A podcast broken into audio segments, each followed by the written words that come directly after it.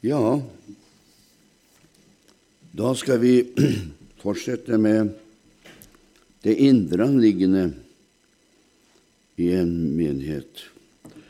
Da skal vi se litt på de troendes åndelige nådegaver som skal fungere i en menighetssammenheng. Jeg vet ikke om dere har lagt merke til, men jeg reiser en del, og jeg hører en del, og jeg samtaler med del mennesker, og forkynnere også, så å si, at eh, noe som har stagnert i Guds menighet, det er nådegavene. De har stagnert. Eh, jeg pleier å si det sånn da er det livsfarlig når de uteblir. For det er det som skaper den overåndelige tilstand i en menighet. Det er de som skaper det. Hvis de uteblir i en menighet, da synker menighet ned i materien. Og kommer vi ned i materien, så blir det det hodet der, hva jeg mener og tror vi følger. Og så blir menigheten en slags forening som, eh, som eh, menneskene driver. Og eh, det går an å drive menigheten som en forening i vår tid. Det er ikke noe problem. Fordi at eh, i dag har vi flotte lokaler, vi har gode sangkrefter. Eh, vi har flinke mennesker som er flinke til å ordlegge seg, til å tale. Vi har pedagoger og masse sånne ting. Og eh, noe som eh, jeg legger merke til, og som egentlig har fått litt opp i halsen Men eh, jeg legger merke til at når man skal velge noe inn i en menighet, om det så være forskjellige ting, så er det så om å gjøre å legge fram en veldig CV. Altså hvor, hvor, hvor, flink han eller hun er, skole hun har, eh, utdannelse den har, språk nesten han kan. Altså Til slutt så legger man fram så mye at man gjør i et arbeidsliv at man, eh, på den måten så er man skikket til den tjenesten han har satt inn i. Det er stikk motsatt av Guds ord. Det er stikk motsatt av Guds ord. For Bibelen sier at det som ingenting er, det som var lavt, dårlig, alt dette altså Guds ord er ikke avhengig eller bygget på menneskets ressurser. Den er bygget på Guds ord og Den hellige ånds kraft. Og når det blir borte i en menighet, da er jeg veldig redd. Fordi at da synker menigheten ned i materien, som jeg sa. Og hvis han kommer ned i materien, så klarer vi for julen til å gå rundt men det blir ikke ånd og liv. Og vi trenger ånd og liv i en menighet. Det må være ånd og liv i en menighet. Og for å få ånd og liv i en menighet, så skjer ikke det i en menighetssamling på to timer. Det skjer i hverdagen vår, i hjemmet vårt, på arbeidsplassen vår. Hverdagen vi er i, så skjer dette her. Vi, vi, vi lever i den åndelige verden. Og det gjør at det utkrystalliserer seg på møtene når vi kommer sammen. Og Bibelen sier når dere kommer sammen, hvordan er det da? Da har noen Det er noen. Og, eh, de begynner, når det begynner å bli stille, og nådegaver blir stille, da, da husker jeg som forstander, da var jeg alltid engstelig når det begynte å bli stille. Og da var jeg til å og, og, og formante at nå må dere, nå må dere eh, gå inn for Gud, og så må dere spørre Gud, og så må dere komme med budskap. Fordi at nådegavene Nå skal vi se litt på overordnede nådegavene. Det er bare Gud alene som kjenner dem, de menneskene som kommer til forsamlingen. Vi kjenner dem stykkevis og delt. Til en viss grad kan vi vite. Men vi vet ikke alt. Det er masse vi ikke vet om de menneskene som sitter i lokalet. Men Ånden vet det. Ånden vet det. Og Ånden vet også hva det mennesket trenger. Det vet ikke vi, men Ånden vet det. Og da bruker han enten sanger og Derfor sier jeg også det at det er så viktig når man leder møtene, at man bruker de sangene som Ånden vil ha fram. Og når man innleder møtet, så er det så viktig at man bruker det ordet som Ånden vil ha fram. Fordi at det skal det skal harmoneres i den åndelige verden. Og det er noen som har spurt meg noen ganger når jeg kom til møtet, ja, hva skal du preke om i dag? Ja, det må vel du vite nå, sier jeg. For du har jo vært innenfor Gud. Slik at du får de rette direksjonene. Og da vet du hva jeg kom til å preke om. Seg. Fordi at når jeg kommer til et møte og hører sangen eller innledelsen, da skjønner jeg om jeg er på rett spor eller ikke. For det skal harmonere i den åndelige verden.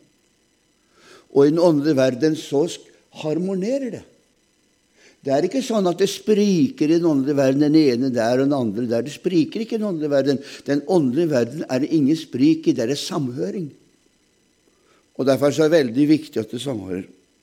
Jeg husker Kjell, Kjell Haltorp. Han var min forstander sammen med Morgan Kolmo i mange år i Philadelphia. Det var i flere år. Vi, vi bodde der fra 70 til, til 77. Og han var forstander. Og Han og jeg vi var veldig ulike på alle mulige måter. Han var evangelist, og jeg var en vanlig arbeider som gikk på møtene. Jeg hadde søndagsskole, jeg var søndagsskolelærer og var med i musikken. Og jeg elsket å være med i menigheten. Jeg måtte være med et eller annet i menigheten. Men han hadde så lyst til å ha meg med på utposter, og jeg sa ja til det. Og så hadde han så lyst til å ha med meg ut på, på, på gater og streder og sykehusbesøk og litt av hvert. Han, han, han, han kontakt med alle mennesker. Og, og, og, jeg gikk da bakerst. Han var lang og tynn, og jeg gikk han framover, og jeg gikk bakerst. Og jeg bar traktater. Og han var framme og ba til Gud med mennesker, og, del, og jeg delte ut traktatene. Og hadde samtaler med mennesker etterpå. Men, men han, eh, han, fortalte meg Eller kona fortalte meg, rett og slett. Kona fortalte meg. For jeg var opp til han og skulle samtale med ham. Det var eh, ikke så lenge foran et møte. Og så skulle jeg ha noen samtaler og, og sånt noe. Og så sier de at ja, han har gått for å be, sier Liv. Har han det, ja? Ja vel, tenkte jeg. Så du kan godt vente på han. Eh, kan jeg vente på han? Ja, det spørs hvor lenge du vil vente, det, sa han. For i kveld skal han lede møter, skjønner du, sa han. Og da er det alltid lenge inn for Gud. Han er ikke så lenge inn for Gud når han skal preke, sa han. Men han skal lede møter, sa han. For da må han vite hvordan møtet skal bli. For det er bare en hellige ånd som vet det. Og så skal han avgjøre ting under møtet av brøkdeler av sekunder som ånden leder han til. Og da må han ha et øre som er hørsomt, sånn, for da må han legge ved kanskje skjemaet sånn, for da fører ånden han en helt annen vei. sånn. Og da lærte jeg noe. Da lærte jeg noe. Og Sverre Kolmo sa det til meg mange ganger, at når du kommer til møter og du kjenner ånden leder deg på en annen måte, legg vekk alt sammen sånn, og følg åndens retning. For vi driver i et åndelig system. Vi driver ikke på et jordisk system, men et åndelig system. Derfor går det ikke an. Men når jeg ser på mange menigheter i dag, har de et spiker og ark at sånn skal det være, ferdig med det. Og så har du nesten timetelling ned, og det er minutter på hver eneste tid. Så jeg er engstelig når disse tingene kommer på plass. Og det hører med til endetidens menighet. Endetidens menighet hører disse tingene til. Du kan bare lese i åpenbaringsboken og gjennom brevene, så finner du høre med til endetidens menighet. For endetidens menighet går over fra å være et åndelig menighet til å være rett og slett et menneskelig menighet. Du sier at du er rik. Du har nok. Og menighetene våre er rike på ressurser. Menighetene rundt omkring er veldig rike på ressurser. De har ressurser på alle måter, så de er, de er rike nok i seg selv. Men de er fattige i ånden. Fattige i ånden. For det åndelige innslaget er det viktigste i en menighet. Og vi skal se litt på det. Vi skal se litt på det. Eh, I første Korinterbrev, kapittel 12 der vet dere at det er nådegavene, det er den åndelige dimensjonen i en menighet som befinner seg i kapittel 12. Og kapittel 13 og kapittel 14. Og hvis vi leser i kapittel 12, vers 28, så ser vi at Gud satte i menigheten Først noen til apostler, for det andre profeter, for det tredje lærere, dernest kraftige gjerninger, så nådegaver til brede, til hjelpe, til å styre og ulike slags tunger. Er vel alle apostler? Er vel alle profeter? Er vel alle lærere? Gjør vel alle kraftige gjerninger? Har vel alle nådegaver til helbrede? Taler vel alle med tunger? Kan vel alle tyde dem? Men streb etter de beste nådegaver, og jeg vil vise dere en enda bedre vei. Det er ikke avhengigheten hva du har, men hva Gud kan bruke deg til, det Han har gitt deg. Det er det som er. Som frelste mennesker og Vi er nødt til å snakke om menigheten, og da snakker vi om frelste mennesker. Som frelste mennesker trenger vi hjelp til å fungere i den åndelige verden så vel som i den daglige verden. Når vi blir født på ny, er vi småbarn i Kristus. Og vi utfolder oss som småbarn i Kristus. Og Bibelen sier ganske klart og tydelig at vi er fullkomne så langt vi har kommet. Så langt vi har kommet. Derfor er det veldig viktig at vi husker alltid på at vi må ha stor sjenerøsitet i menigheten overfor nyfrelste mennesker. Overfor nyfrelste mennesker. Jeg husker eh, når jeg ja, i forskjellige menigheter, men jeg, jeg husker spesielt Eh, når jeg begynte å arbeide mer eller mindre med narkomane og alkoholiserte mennesker, eh, så oppførte de seg på mange forskjellige ulike måter. Men de var frelst. Men de oppførte seg på bange. Og de visste ikke hvordan de skulle oppføre seg i Guds menighet. De måtte undervises, læres, samtales og rettledes, for de var småbarn i Kristus. Småbarn i Kristus. Og det hørte du på vitnesbyrdene. Og da var det mange ganger vi måtte være overbærende med vitnesbyrdene. For de hadde uttrykk og ting som ikke passa helt inn i, i, selve systemet. Men vi måtte være over, for at de lærte etter hvert. Lærte etter hvert. Og eh, jeg husker en gutt en gang han han, han, han, eh, han ble frelst. Han var ikke så gammel. Han kunne være kanskje en ja, nærmere 30 år, 25-30 år, denne gutten. Han var ikke noe mer. Men han hadde vært ute på gata i mange år. Og, men han ble frelst. Og eh, han satt eh, oppe i, musikken sammen med de andre guttene og jentene på torsdagsmøten når de var inne og sang og spilte. Og Så satt han og hørte på de her eh, som vitna, og noen av disse hadde jo vært med da over litt lengre tid, og de vitna, og, og de var jo begeistra. Og, og eh, noen av disse guttene de, de, de prata slik de skulle vitne, at jo mer gærent de hadde gjort, jo bedre var det. Og mer ropte folk halleluja.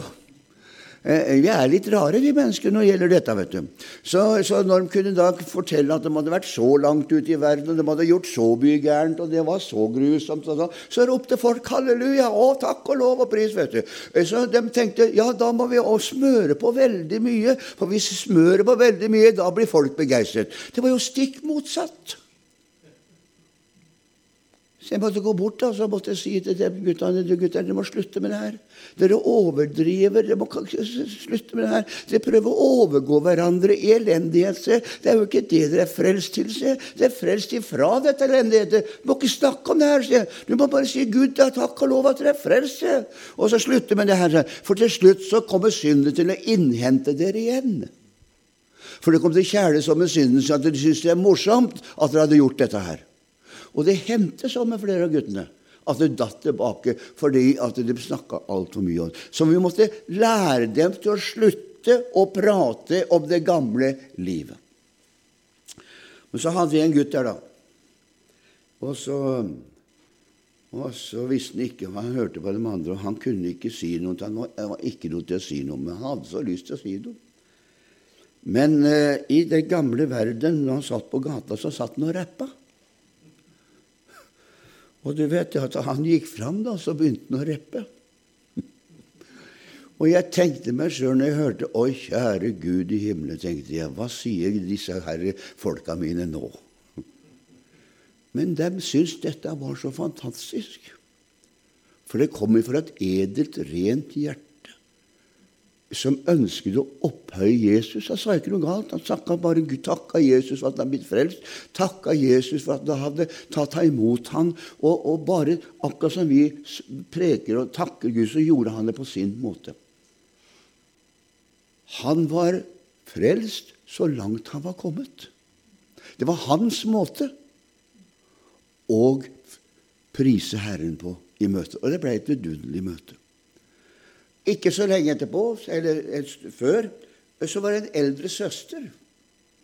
Hun hadde vært frelst hele sitt liv. Bare det at Jeg hadde aldri hørt noe ifra henne. Hun satt på møtene så trofast som gikk an, og alt som, men sa aldri et ord. Men plutselig et møte så fikk hun sånn veldig trang til å si noe. Så hun reiste seg opp og så sa hun ikke mye. Hun sa, 'Jeg er så takknemlig for at jeg er frelst, at Gud har bevart meg. Amen.' Og du, det var som himmelen åpnet seg. Det var som himmelen åpnet seg. Og Helligånd falt over forsamlingen på en mektig måte. For det hadde kosta det gamle mor å si disse få ordene, for hun hadde ikke vært vant til å si noen ting.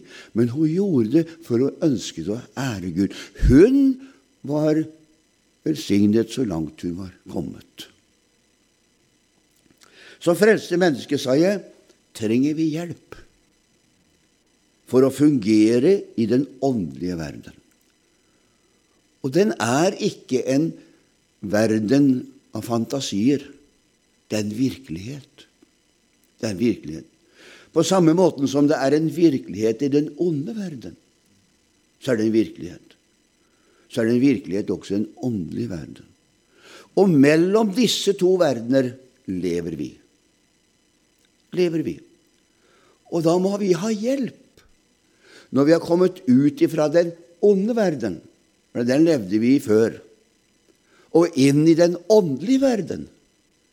Da skjønner vi at vi må ha hjelp i den åndelige verden for å få det til. Ellers får vi det ikke til å leve i den åndelige verden, for vi vet ikke hvordan vi skal leve i den åndelige verden. Når to mennesker gifter seg, så får du masse gaver. Og så starter hverdagen, og de skal bruke gavene. Men hvis de ikke vet hvordan de skal bruke gavene, hva vil de hjelpe dem med? Ingenting. Da vil de ligge inne i hylla ligge inn i skapet hvis vi ikke vet hva den enkelte kjelen skal være til. Derfor må man ha undervisning på det området også. Det er blitt sånn i dag. Og sånn er den åndelige verden også. De skal bruke de hjelpemidler som de har fått i den timelige verden, og vi skal bruke de hjelpemidler som Gud gir oss i den åndelige verden. Det skal vi bruke. Og det er viktig at vi anvender dem. Slik er med nådegavene også. De må komme inn i den rette slikk, ellers blir det uorden i den åndelige verden. Det skal være orden i den åndelige verden. Paulus skriver noe om dette i Hebre, i, til Timoteus, hvordan han skal ferdes i Guds hus, som er den levende Guds menighet, sannhetens støtte og grunnvoll. Altså menigheten er en levende menighet.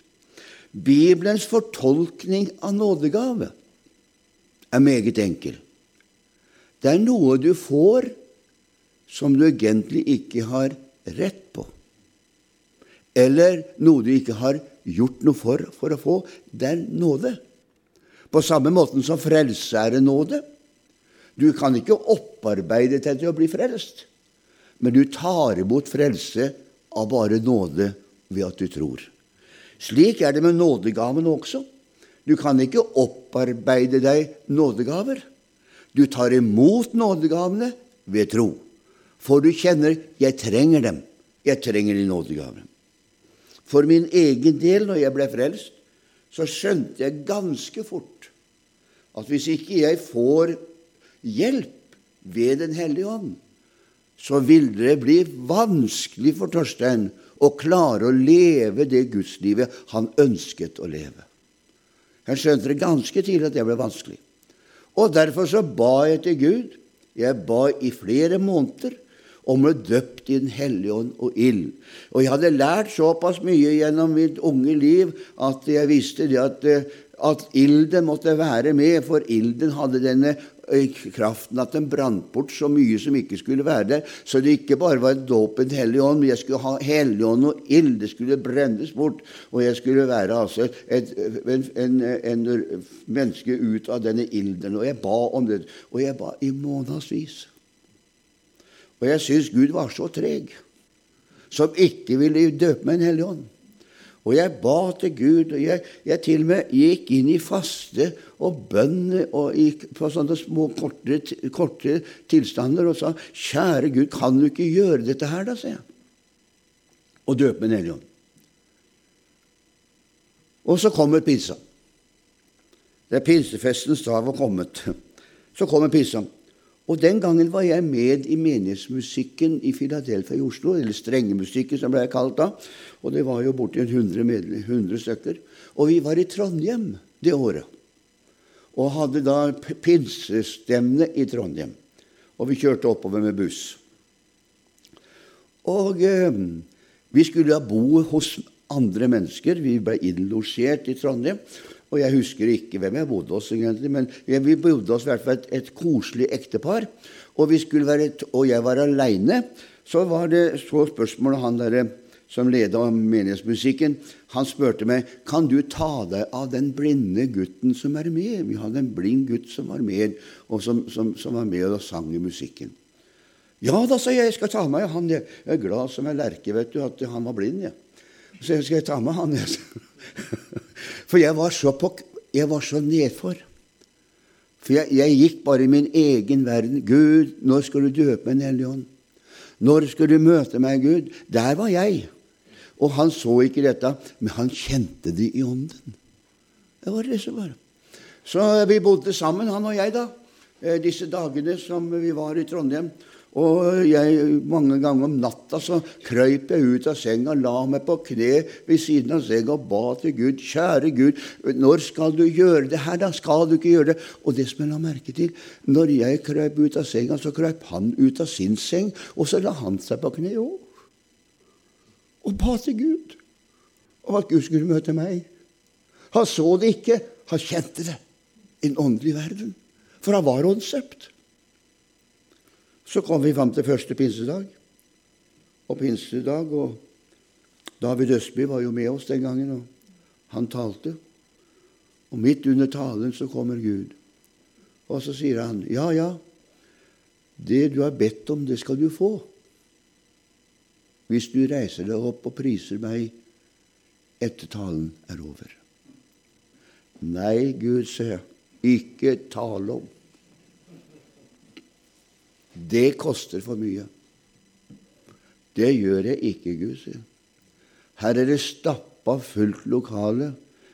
Musikken sitter på plass på plattforma, sier Og alle kjenner meg, sier av dem, sier Og så forlanger at jeg skal stå opp og begynne å prise deg i denne forsamlingen. Jeg tør ikke, Gud, sier Kan du ikke gjøre det stille og rolig når jeg kommer hjem, da? Nei, sa Gud. Nå må du gjøre som jeg sier. Nei, sier jeg til Gud.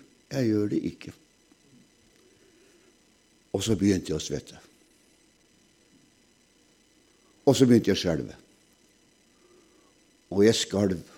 Beina slo imot hverandre. Jeg måtte satt og holdt beina så jeg ikke skulle høre dunket. Og jeg, jeg satt sånn og skalv. Plutselig fikk jeg se avgrunnen. Det er to ganger jeg har sett avgrunn. Fikk jeg se avgrunn. Da sa jeg, 'Gud, koste hva det koster, vil jeg gjøre det.' Ja. Og så gjorde jeg det. Og så begynte jeg å be, og så gikk jeg over i tunger. Døpt meg i hellig Og så satt jeg en evighet og tenkte Kommer det ingen tydning? Jeg syns det gikk en evighet fra jeg sa stopp, og dere kom. Så var det en søster i menigheten, musikken, som tydet. Da falt Den hellige ånd over meg. I det hun tydet, falt den ånden over meg så kraftig at jeg var borte. Jeg husker ingenting, for jeg satt på stolen igjen. Det var en mektig opplevelse. Men da, når jeg hadde satt meg på stolen og kom til meg sjøl igjen, da kom djevelen. For vi er i en åndelig kamp, vet du. Da kom djevelen. Og vet du hva han sa? Han sa 'Nå har du dumma deg ut', sa han. Skal jeg si deg du har dumma deg ut, sa han. Du vet ikke hva du har sagt engang, sa han. Hør på, deg, hør på stemma di, sa han. Du er jo hes, sa han. Og han la ut for meg, og jeg tenkte ja, nå har jeg dumma meg ut, ja. Og jeg hadde det så vondt resten av det møtet at du ville ikke tro det. Før den dama kom til meg etter møtet og fortalte hva alt vi hadde gjort. Da kom gleden. Siden har jeg bedt til Gud Gud, vil du, ta vare på, vil du hjelpe oss til jeg kan ta vare på din nådegave? For det trenges i våre forsamlinger. Og det gjelder også med åndens nådegave, men også med tydningens nådegave. Vi trenger dem. Og hvis du sitter inne, så må du be om å få tydningens nådegave. For hva hjelper det at folk kommer med budskap hvis ingen tyder? da? En menighet som jeg hørte om, det var en misjonær som fortalte det til meg. Det var en dame i den menigheten som hadde stoppet opp og talt i tunger, og ingen tydet. Så kommer denne misjonæren som forteller meg dette, til den samme menigheten. Og den damen sto opp og talte i tunger, og helt stille. og Satte seg ned igjen og ble ikke tydet. Så sier denne misjonæren til pastoren, forstanderen Du, han, hvorfor er det ingen som tyder her, da? Nei, vi er så vant til å høre henne, sa han. Og det var sånn, var så vant til. Ja, vet du hva hun sier, da, sa han. Nei, det var liksom, det, liksom det, det, var så vant til å høre henne. Jeg skal si deg hva de sier, for han taler det språket hvor jeg arbeider blant. Så. Dere ligger ved kilden, men dere drikker ikke. Det er det hun har sagt til dere hele tiden. Dere ligger ved kilden, men dere drikker ikke. Og hjelper med kilden, da? Det ble en vekker på menigheter. En vekker for menigheter. Altså at budskapet hører med i Guds menighet for å hjelpe menigheter til å få nådegavene i bruk. Jeg har opplevd som forstander at nådegaver har blitt brukt imot mennesker som har løst deres situasjoner. For det er bare Ånden som kjenner til situasjonen i et menighetsmiljø og i et menneskes liv. Og jeg vet at det er kommet mennesker som har fortalt meg etterpå, kommet mennesker inn på møtene med, med, med noe som de har båret på sine hjerter og har ikke skjønt hvordan de skal klare å komme gjennom og få løst problemene. Og så har det kommet et budskap gjennom tunger og tydninger, og så har det blitt en forløsning, og de har fortalt nøyaktig hva problemet til det mennesket og satt det i frihet, løse For Gud forteller ikke hva er problemet, men han løser også problemet samtidig. Det er gjennom nådegaven han gjør disse tingene. For han vet hvem som kommer på møtet. Og Derfor ber jeg mange ganger til Gud. Jeg gjør det nesten hver. Du kjenner mennesker kommer på møte, og du vet hva de trenger. Nådegavene må vi ha. Vi må ha dem tilbake som aldri før. Nådegave Vi har fått noe som vi ikke har fortjent i hele tatt. Det er nåde, altså. Som menneske er vi utrustet med naturlige gaver. Jeg var inne på det litt i stad. Naturlige gaver. Og de naturlige gavene er heller ikke noe å skryte av. For det er noe du har arvet ifra dine fedre. Så det er ikke noe å skryte av. Det er som mora mi sa til meg en gang, det, det er ikke noe å skryte av de naturlige gavene dine, for det var arvet ifra faren din. det sa Så det var ikke noe mye å skryte av. Ja, altså, alt er arvelig. Alt har vi fått. som arv. Og sånn er det med de åndelige nådegaver. Det er ikke noe å skryte av det heller, for vi har fått dem av Gud. Fått dem av Gud som en gave som Gud ønsker at vi skal bruke i Hans tjeneste. I Hans tjeneste. Og Han gir oss de gaver vi trenger, når vi trenger dem. Han gjør det. Jeg har sittet med mennesker som har sittet og har sett hele livshistorien deres. De har sittet og løyet for meg. For det var andre ting, men de har satt og løy. Og mens de sitter og lyver, så viser Den hellige ånd meg hele deres livshistorie. Og så sa jeg stopp, sa jeg til denne damen. Et øyeblikk skal jeg fortelle deg hele livshistorien din. Det du sitter og forteller meg, er løgn, sier jeg. Blank løgn. Og så begynte jeg å fortelle historien hennes. Da sa hun, 'Kan du stoppe', sa hun. Kan du stoppe, sa. Ja, jeg skal stoppe, sa. Men da sier du meg sannheten nå, sier jeg. Jeg sitter ikke og hører på løgn, sier jeg. Vi sitter og hører på sannheten. For skal du bli fri, skal du bli løs, så må du komme med sannheten. For det er bare sannheten som frigjør deg. Og det ble et sannhetsoppgjør. Et sannoppgjør. Jeg sier ikke det at jeg har den nådegave som kan se det. Det var der og da. Så får du det du trenger der og da. Der og da. For sånn virker også nådegavene. Vi er utrustet med de forskjellige nådegavene. Paulus, vet du hva han sier? Nå er det godt at jeg er ikke Paulus, sa Jeg skulle alle ønske at alle var som meg, jeg, sa han. Jeg sier at jeg har ikke lyst til å være som han. Jeg. For jeg syns jeg har det så bra som jeg er. Men han var ungkar, han. Så han syntes det var veldig svært å være sånn, han. Ja, Gud velsigne Paulus på sin måte. Altså, han skulle ønske Men det var også en nådegave sin. En nådegave at han fikk leve sånn som han levde. Det var en nådegave. Han skulle ønske det.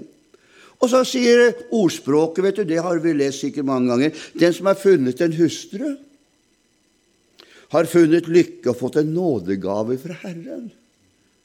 Halleluja. Ja, tenk deg at en hustru er en nådegave ifra Gud. Ja, ja, da må du stelle pent med hustruen, for det er en nådegave, altså. I sitt brev taler Paulus Peter taler om det tjenende nådegave som vi har fått. Og første Peters brev skal vi se. Jeg tror jeg hadde første Peters brev. Jeg er ikke sikker om jeg har Først Skal vi se Første Peters brev, kapittel fire. Ti og elleve. Ettersom enhver har fått en nådegave, så tjen hverandre med den som gode husholdere over Guds mangefoldige nåde. Altså, de skal være med å tjene hverandre. Det er fantastisk. Om noen taler, det er nådegave. Han må tale som Guds ord. Om noen tjener, han tjener ved den kraft som Gud gir for at Gud må bli æret i alle ting ved Jesus Kristus, Han som æren og makten tilhører i all evighet. Altså, De forskjellige nådegavene skal være med til å løfte Jesu navnet opp. Den nådegaven skal være brukt. Så Jesus blir stor i forsamlingen, og også selvfølgelig da i våre liv. Nådegave. Så har vi flere nådegaver. Vi har den nådegaven som Gud gir oss i Kristus Jesus. Den frelsende nådegave. Så vi finner Romerbrevet kapittel 5. Der finner vi noe som vi kaller den fremsende kapittel 5, 15. Den frelsende nådegave. Og han sier, Men med nådegaven er det ikke som med fallet. Det er Jesus. For er de døde på grunn av den enes fall, som er meget mer Guds nåde og nådens gave i det ene mennesket Jesus Kristus, blitt overmåte rik for det mange. Her ser du den nådegaven vi har fått i Kristus. Også en nådegave. som er. Og i vers 16 sier han og med gaven er det ikke som da den ene syndet, For dommen kom etter den ene synd og ble til fordømmelse, men nådegaven, altså Jesus, kom etter manges overtredelser og ble til frifinnelse. Kan du høre så fantastisk? Det er en fantastisk nådegave som du har fått. Som jeg har fått i Kristus Jesus, som jeg har fått til frifinnelse. Og så sier han i vers 17.: For om døden kom til å herske ved den ene fordi den ene falt, hvor meget mer skal da ikke de som mottar nådens, rettferdighetens gave, overstrømmende rikdom, leve og herske ved den ene Jesus Kristus? Her går det altså oppover. Her går det oppover. Her altså går det stadig framover. Og så sier han altså liksom ens manns overtredelser ble til fordømmelse for alle mennesker, slik ble også en manns rettferdige gjerninger til livsens rettferdiggjørelse for alle mennesker. Halleluja. Altså en nådegave. Livsens rettferdiggjørelse. Det er også en nådegave du har fått. Evig liv i Jesus Kristus. Men loven kom til for at fallet skulle bli stort, men der synden er stor, ble nåden enda større. Her taler han om de forskjellige nådegavene så er det de nådegaver som Gud utruster oss med. Utruster oss med. En nådegave som utruster utenfor oss selv. Det kalles for den profetiske nådegave, som vi får for å kunne tjene Gud slik Han ønsker vi skal gjøre det. Da trenger vi de nådegavene for å tjene Gud, og du må bruke dem hvis du har fått dem. For du, du har ikke fått det for å skrive inn på første sida i Bibelen. Som, eh, som, jeg husker en dame det var søstera mi til og med, jeg så i Bibelen hennes, så var enig jeg har ei søster som er litt blyg, og så ei søster som ikke er blyg. Ja, stikk motsatt. Så, så, men hun er den ene søstera mi er blyg. Hun, der sto det i Bibelen hennes så sto det at hun ble frelst. Den, den har jo vært med så lenge hun har levd, men, men hun hadde en frelsesdag. Alle får en frelsesdag, dvs. Si en dag hvor man opplever noe nytt. Det, det skjer noe som man ikke kan forklare. Og så sto det dåp, en dag hun hadde døpt seg, og så sto det en dag hun hadde blitt åndsdøpt. Så leste jeg dette her, så sier jeg til henne en dag når jeg leste, Du Åse, sier hun heter Åse. Så herlig å se deg, sier jeg. Frelst og døpt og åndsdåp. Men du, sier jeg, når brukte du åndsdåpens gave? Da ble jeg helt stille. For det hjelper lite, jenta mi, se, om man står nedskrevet på første sida i Bibelen hvis ikke du bruker den. For hvis du ikke bruker den, se, så hva hjelper det? Du må bruke den. Og du skal bruke den ikke bare i menighetsarbeid, du skal bruke den når du ber. Du skal bruke den i deg selv også, og så kan du bruke dem også i menighetens tjeneste. Så den nådegaven som Gud har gitt oss på den måten der, det er en nådegave som vi skal få lov til å bruke for å la Guds ordet få virke i forsamlingen. Derfor er det viktig. Derfor så er det så viktig at du vil tenner opp i den nådegaven. Får den til å fungere igjen i forsamlingen. For å få det til. Ellers så stagnerer de andre. Tore sier det noen ganger i menigheten der vi går nå. Der, der, der, der er det flere som er åndsdøpt, og så kommer de med budskap, pappa sa, og så er ikke du hjemme, og så er det ingen som tyder. De har det så vondt, men de er lydige. Og Da sier jeg ja, men da må dere be til Gud at det er flere som har nådegam til tydens nådegam, for det må fungere. For dette er viktig at det fungerer i menigheten.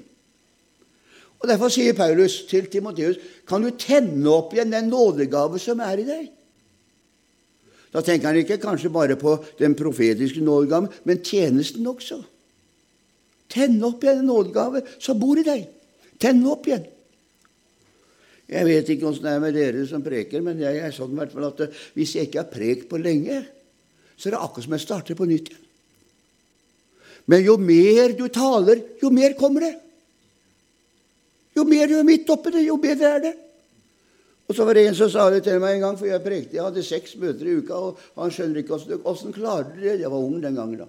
Så åssen klarer du dette her, Torstein? Går det? Jo, dette går veldig fint, for jeg lever midt oppi det. Så det går av seg sjøl, det her.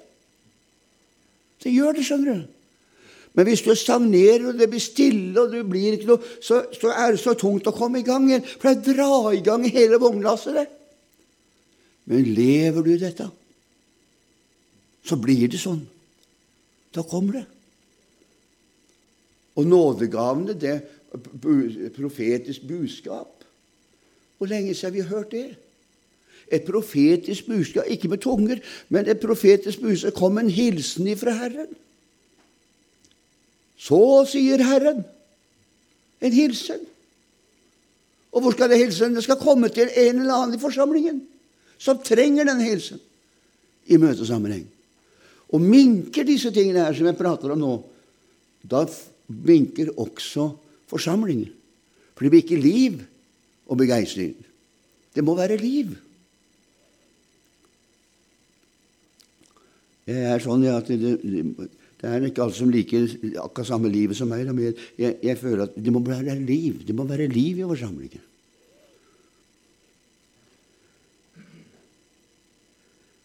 Kjære Gud, jeg skal prøve å korte meg ned. Klokka går. Nådegavene skal virke til troens lydighet i mennesker. Til troens lydighet. Og hva er troens lydighet? Det er å gjøre det Guds vilje er i ditt og mitt liv. det. Og det koster noen ganger. Og jeg har lyst til å si det ved en eneste gang hvis du tror at det er billig å leve for Gud, da må du tro om igjen. Det er ikke billig, for det er å gi livet sitt, det. Det er å overgi livet sitt til Jesus, det. Og la Han styre det. Og det er ikke billig. Det kan koste å gjøre det på den måten. Og det koster mye òg. Det hender av og til at jeg møter mennesker, og så taler Gud. Det hender av og til. Jeg sier ikke at det skjer ofte, men det hender av og til. Og så sier Gud, 'Gå og snakk til hun, eller snakk til han'. Kom en hilsen ifra meg. Nei, Gud, sier jeg av og til. Det er vanskelig. Nei, Gud, det, det passer ikke, se. Jeg, jeg, hva skal jeg si? Hva skal jeg si? Jeg kjenner dem ikke engang. Hva skal jeg si? Bare si at 'jeg elsker dem', sier Ja. Når Moses skulle gå tilbake igjen til folket, så spør han 'Hva skal jeg si, Gud?' 'Jeg er har sendt deg' Det var merkelig ord. Ja, Hadde du kommet og sagt det? 'Jeg er har sendt deg'. Og så kommer Moses tilbake igjen til folket i, i Egypt og sier 'Jeg er har sendt meg'. Han mener sagt at Herren Israels Gud har sendt meg. Han sa ikke det. Jeg er har sendt meg. Altså, Gud har sin egen måte å si det på, som gjør at han treffer det mennesket han skal treffe. Og det hender av og til at jeg skulle sagt det, ja, men så sier Gud ja, du kan bare si at 'jeg elsker dem', sin. Så det har hendt av og til at jeg har møtt mennesker på gata eller sånt, og så Gud, kan du gå bort og snakke med han. Og Noen ganger gjør jeg det, noen ganger gjør jeg det ikke. Og da har jeg vondt lenge etterpå. Ja, jeg har vondt lenge etterpå. For Gud tukter den som ikke lyder, ser du. Du får vondt etterpå at du ikke gjorde det. Aff at ikke jeg gjorde det, da. Og så, og så, går jeg bort og så sier jeg at du Unnskyld, jeg har en hilsen til deg, har jeg sagt noen ganger. Jesus elsker deg. Og det er noe merkelig med det navnet Jesus. Det smelter når du gjør det på den måten Gud vil at det skal gjøres på. Da smelter det, for det er mennesket modent. Det er mennesket modent. For Gud vet hvem som er modent, men han bruker nådegavene til å gjøre det. Og da blir det bønnestund, da. Der og da. Og så ber vi til Gud sammen, og så går jeg. Jeg ser aldri det mennesket igjen. Det spiller ingen rolle. Jeg har gjort det Gud ville. Og det er det Gud ønsker å gjøre med deg. Og så, får du en, en, så sier du av og til 'Ja, det er nådegav'. Ja, nådegav. Plutselig så sier Gud 'Kan du ta en telefon?' Ja, 'Kan du ta en telefon til den og den?' Ja, men jeg har jo ikke snakka med den på lenge. Jeg har jo ikke sett den på lenge. Ja, ta en telefon til den. Og så oppdager du plutselig at når du tar den telefonen og ringer, så sier vedkommende 'Nei, at du skulle ringe nå, da'. Ja, og så var det akkurat i det rette øyeblikk. Det er fantastisk. Det har med nådegaver å gjøre, alt sammen. Nådegaven til å lytte, til å høre Guds stemme. Og det må fungere i menigheten. Så har vi den tungetale nådegave. Og det er, det at, og det er klart det at tungetallets nådegave den, den, kan være, den kan være så som så for noen. Og Jeg husker jeg ble satt på prøve jeg må, jeg må, si litt om det. Jeg ble satt på prøve i Brevik. Jeg satt på prøve i Brevik. Fordi at eh, jeg hadde en i menighetsmusikken, en, en, en, tjener i menigheten. Var kasserer. Og han hadde ikke så veldig mye tro på den tungetalen. For der, han hadde kommet i den situasjonen at den som tyder, kan jo si akkurat hva han vil, for skjønner jo ikke hva den andre sier allikevel. Så han kan jo bare si akkurat hva han vil. Den, det, I den situasjonen han hadde kommet. Og, og, det var mye tungetaler og tydning i menigheten i Brevik. Det det, for det var en livlig menighet. En liv, livlig menighet. Og det var mye av dette. Og, og han, han, han, sa en gang nei, det der hadde han ikke noe tro på. For det der, der kan det være jukse mye, tenkte han. Men så en dag så sier jeg til Gud, Gud, kan du hjelpe meg? Kan du hjelpe meg? Så vi kan overbevise denne mannen. Det er bare du som kan. Så en dag så kommer det et budskap på gammel engelsk. Gammel engelsk. Ikke denne skoleengelsk og moderne engelsk, men gammel engelsk. Som de snakka i gamle dager borte i England. Og Hun sto der, det, det, dama hun var over 70 år, og sto der og, og, og, og talte på det gamle språket engelsk der. Og han eh, som satt oppe i musikken, han var kasserer, han fulgte, skal jeg si det, nøye med. Da fulgte han med. Og så går jeg fram. Og jeg var ikke noe på engelsk. Jeg hadde ikke engelsk på skolen engang. Og jeg knotra den engelsken var ingenting. Det var, det var tog, da. Og så gikk jeg fram og tydet det budskapet på engelsk. Ut fra norsk til norsk. Da begynte han å gråte. Og så sier han hadde det ikke vært det var Torstein som hadde gjort det, så hadde jeg ikke trodd på det. Men Torstein kan ikke engelsk.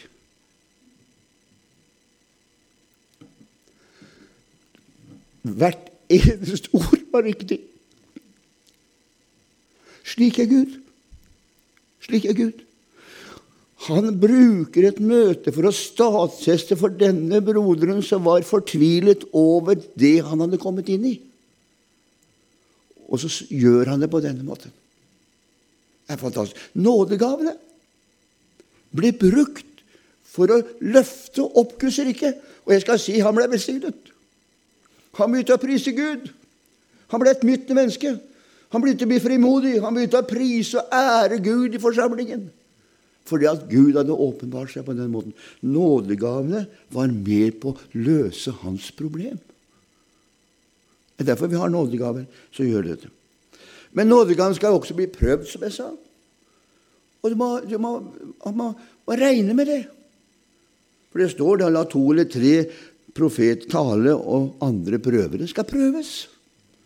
Derfor skal det prøves, som du så sier Herren. Og jeg må si det at jeg er kanskje mer skeptisk enn mange. Altså, men, men, altså bare det at det, når folk sier 'så sier Herren', og så legger de ut en hel del ting, da begynner jeg å tenke det. Ja vel, har Herren talt dette, så er det helt fantastisk. Ja, men eh, da begynner jeg å bli skeptisk. For da skal det skje.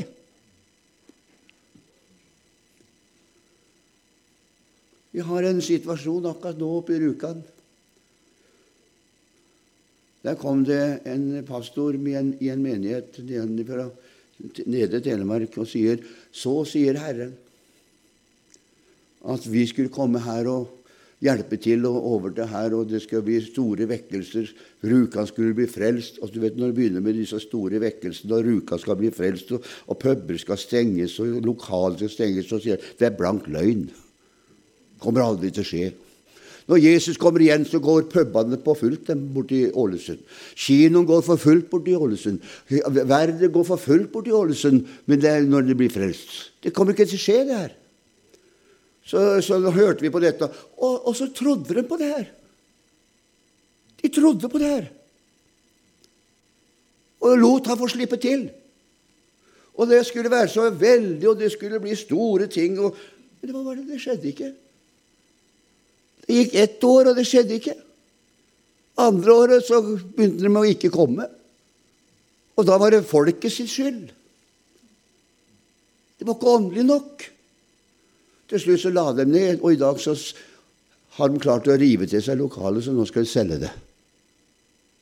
Og Jeg hadde en samtale med denne pastoren og sa at nå kan du gi tilbake lokaler. Du fikk det for ei krone. Nå kan menigheten få det tilbake for ei krone. Så det er skammelig at du går og selger det lokalet her og selger det.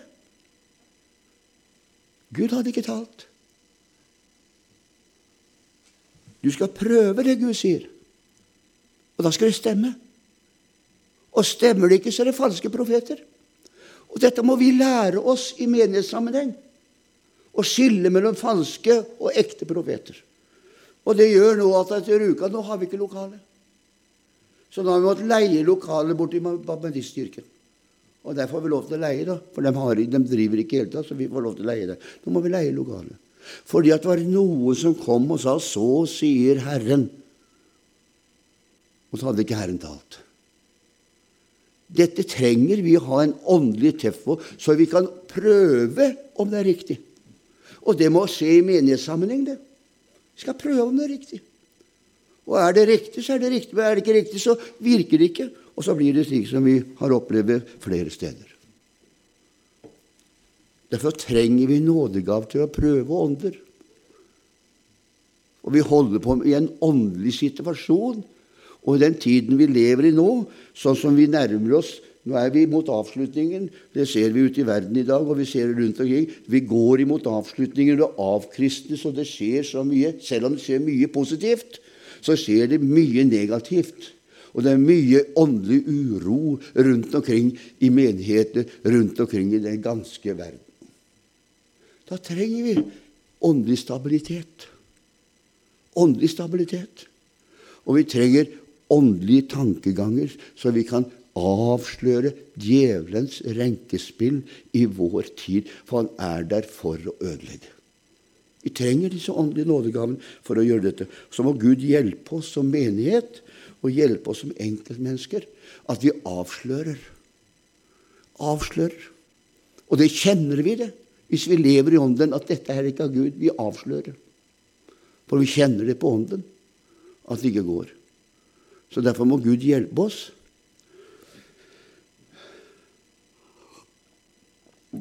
Jeg var forstander i Haugesund. Og sånn så satt jeg ute en, en vårdag jeg satt til og med ute og reparerte på en gammel motor. Og eh, det var eh, Jeg husker ikke hvilken dag det var, men i hvert fall en dag jeg satt hjemme og reparerte på en motor. Plutselig så dukker det opp en ung mann på en 30 år, 28-30 år med koffert og det hele. Og så kommer han inn på gulvet der også, eller tonet der også. Sier han til meg, 'Du, er det Grotbekk', sier han. Ja, sier det Grotbekk. Ja, så fint. sier Gud har talt til meg, skjønner du, han at jeg skal komme hit og hjelpe deg, sa han. Og har han det, sier jeg. Ja, jeg skal eh, komme hit sa og være i menigheten og hjelpe deg, sa han. Ja, så sier du det, sier Når talte han til deg om det, da? sier han. Jo, han hadde talt til han om det. Ja, men det syns jeg var veldig merkelig, for Gud Jeg kjenner ikke sånn Gud, jeg, sier. For hvis Gud hadde talt til deg at du skulle hit, så burde han i hvert fall talt til meg og si at det kommer en som skal hjelpe deg. For Gud er en ordensgud, han sier. Og det er klart at jeg burde visst det først. At du kommer hit. Og du kan ikke komme hit som en overraskelse. Og forresten, se, hvor har du tenkt å bo, da? sier han. Nei, jeg skal bo her med deg, sa han. Nei, her kan du ikke bo, så det blir ikke aktuelt. Jeg tror du får ta med deg kofferten og alt sammen, og så får du reise tilbake til Oslo, der du kommer fra. Ja.